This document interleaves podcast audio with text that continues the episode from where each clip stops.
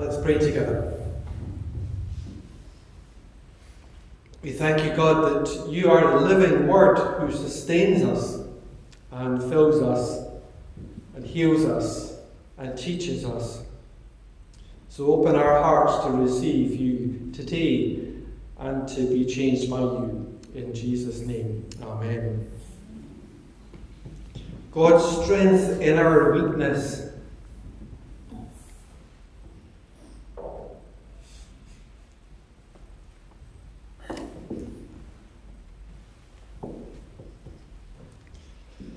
Well, when we're thinking about the story of Delilah, it's helpful to have a little bit of context. Um, and it's useful to, to read from chapter 13 at least from the book of Judges to get the, the full story. The story takes place in a period of lawlessness in the history of God's people. Indeed, the whole of the book of Judges uh, uses this frame repeated time and time again. In those days, Israel had no king. Everyone did as they saw fit. Indeed, that is the very last verse in the book, which kind of sums up the situation. Not that having a king necessarily helped them, of course. Their only king was only ever meant to be Yahweh, the Lord, who made them and loved them. But Samson is one of a series of judges who are there to help to guide God's people. And in the main, the judges were good at, at doing that, but, but not always. The Jews and the Philistines were deadly enemies. For 40 years, Judah had been under Philistine rule, and Samson is introduced in Judges 13 before his conception, never mind his birth, as the divinely appointed hero who will defeat the enemy and restore his people's freedom. If you like, he's a type of Christ.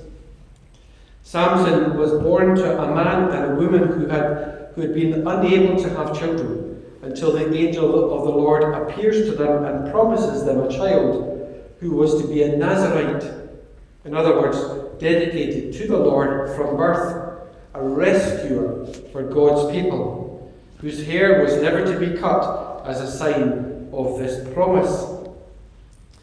And Samson grows up to do some incredible feats with the help of the Spirit of God who strengthens him. But amongst other failings, he has a weakness for foreign women. He's a gambler who sets riddles for a bet. He's an impetuous man with anger issues, which at times causes him to lash out with tragic consequences. Like us all, he definitely had a weak spot, which landed him in trouble.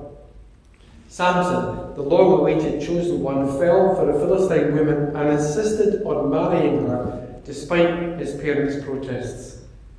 As one commentator puts it, the anointed one was no saint, but a spoiled brat whose sense of self importance was matched neither by his intellect nor by his common sense. A superficial reading of the story might confirm the impression that strongman hero Samson was duped by a conniving foreign woman Delilah. This is, after all, a Jewish tale preserved in Jewish holy scriptures for Jewish readers who would have no difficulty believing the worst of the hated Philistines. But Delilah is an intelligent woman in an impossible situation, doing the best she can for herself and her people. We are told that Samson was in love with Delilah, which on past form means simply that he wanted and was determined to have her. There is no suggestion that his feelings were reciprocated. Delilah, a mere woman, was under pressure both from Samson and from the Philistine leaders who saw Samson's infatuation with one of their womenfolk as an opportunity to bring him down. Delilah was offered a vast amount of money to betray him. Why would she not accept it? It was her patriotic duty, never mind being to her own advantage. After two failed attempts, Delilah gets the truth out of Samson that shaving his head, thus causing him to break the Nazarite vow, would bring an end to his supernatural strength, and she has no hesitation in doing what she has to do. And among the last words written about Samson describe the result of his famous haircut, when his life's, life's vow is broken. His strength departed, the Lord had left him, and he died with the Philistines. His strength, his Lord, had departed because Samson had broken off the relationship. He'd folded under the weight of temptation, a bit like we saw the can folding under pressure. He'd caved in under that pressure.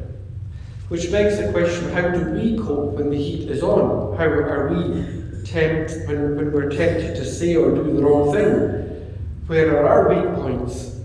Are we aware of them so as to try to avoid being brought down by them?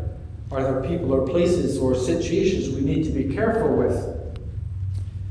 But back to Samson. There's not really a lot of good to speak of in Samson. Commentators say that he is a liar and a misogynist. He pays little attention to his Nazarite vows. He has no concern for the people and is deeply selfish. Delilah calls him out on this. Yet it is Samson who has become a favourite character in the Bible, a hero of sorts, but he seems to deserve none of that. It's Delilah who appears to be more heroic.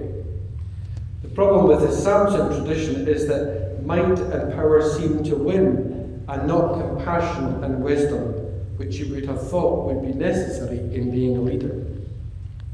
Samson affirms a kind of leadership that is all about winning and asserting power over others. Delilah perhaps has more appropriate characteristics for leadership, yet she is the one who has been unfairly spun as both cunning and manipulative. The foreigner, Philistine woman, Delilah, is set alongside the unnamed Samaritan woman whom Jesus meets at the well. Once again, we're challenged to put aside our preconceptions and see the humanity in someone who would have been regarded as below contempt by her own people, the Samaritans, for her immoral lifestyle, let alone by any normal Jewish man. But Jesus was not any normal Jewish man, however, and here we have both Jesus and the woman in need at the well. Jesus needed what she had to give him, a drink of water, and knew that her life would be transformed by what he could offer her a fresh start in life and a renewed sense of her own worth. Both Jesus and the woman were thirsty. Jesus in a physical way and the woman in a spiritual way. Thirsting is a big part of what's going on in that encounter. Water is so necessary to our survival. It's the thing we humans need most of all for life. Without water, our bodies will begin to shut down and we will die of thirst. And without the living water, then our souls will never be at rest. We keep looking here and there for meaning and purpose and contentment and fulfillment.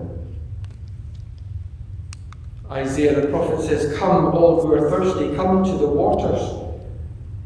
And Jesus in Revelation says, I am the Alpha and the Omega, the beginning and the end. To all who are thirsty, I will give freely from the springs of the water of life. All we need to bring is our thirst and our longing.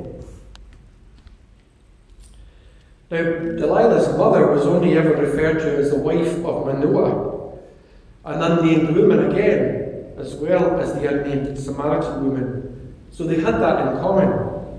And they also had something else in common. They both had a thirst. Both were told were waiting for the Messiah who would bring an end to the barrenness and satisfy their longings. And the source of life giving water will not dis- disappoint us, whether we're Jew or Samaritan, insider or outsider, women or men, girls or boys. Because Jesus said, Whoever drinks the water I give them will never thirst.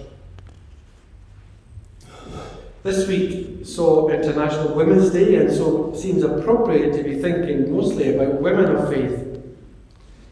I remember when I was at New College studying theology, I was able to study some church history and remember some of it. I was amazed at some of the stories of faith in the generations since the death and resurrection of Jesus. And many of the stories that struck me were stories of faithful women. For example, some Christians around the world remember this week two heroic sisters of faith who are believed to have died on the 7th of March 203. Their names were Perpetua and Felicity. The relationship between Perpetua and Felicity began as that of a noble woman and her servant girl. But when they embraced Christ, they became soul sisters and ultimately co martyrs. Perpetua managed to keep a diary in prison, which has become one of the most widely studied texts from that period in history. In the year 203 AD, at the Roman military games in celebration of Emperor Septimus Severus's birthday, the authorities arrested six Christians and condemned them to death by the sword for their refusal to renounce their faith. Among these six were 22 year old Perpetua, who had a young child, and her former servant Felicity, who was eight months pregnant. Felicity gave birth while in prison the night before their execution date, and her child was entrusted to a Christian couple.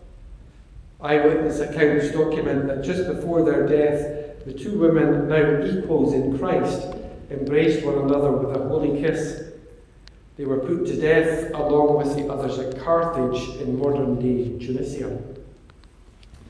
Their refusal to renounce their faith stands in sharp contrast to that of the supposed hero Samson, and yet it's the Samsons we remember before the Perpetuas or the Felicities. Male bias is still an issue today. Only this week, when the Scottish Parliament was debating the reform of the criminal, criminal law to address misogyny, this isn't a problem that can be said to be said, it's confined to the annals of history. But despite the obvious male bias in the scriptures, we have two big things to point out. Firstly, despite the bias, we have Jesus constantly countering it and time and time again pointing to women at least as much as men as being heroes in faith. In a time when it wasn't kosher, he had women followers. He met with women even women who would have nothing to do, others would have nothing to do with. And because he did, he changed women's lives. When he met women, he confronted, he comforted them, spoke up for them, healed them, raised them up, gave them their rightful place, treated them with dignity, respect, and with equality. He made the world a safer place for women to be part of. Because he is God who does not show favoritism, but treats all equally. And the second thing, despite the male bias in the scriptures and the erring of male figures like Samson, God still worked through them, weak as they were. We see in the end of Samson's life story, there was a victory. Okay, maybe not a perfect one, but a victory of sorts, a foretaste of a greater victory to come at Easter and beyond. A victory that Jesus would be part of and so would Perpetua, and so would Felicity, and so will we. Because God uses human weakness, works through our lack of strength, our lack of success, our failures, and even through our human error. The Scriptures say that God's power is made perfect in human weakness, most perfectly in the way of the cross walked by Jesus unto death. When we are weak, he is strong. All we need to do is to keep turning to this God in our weakness with a thirst that God alone can and will eternally satisfy. Amen.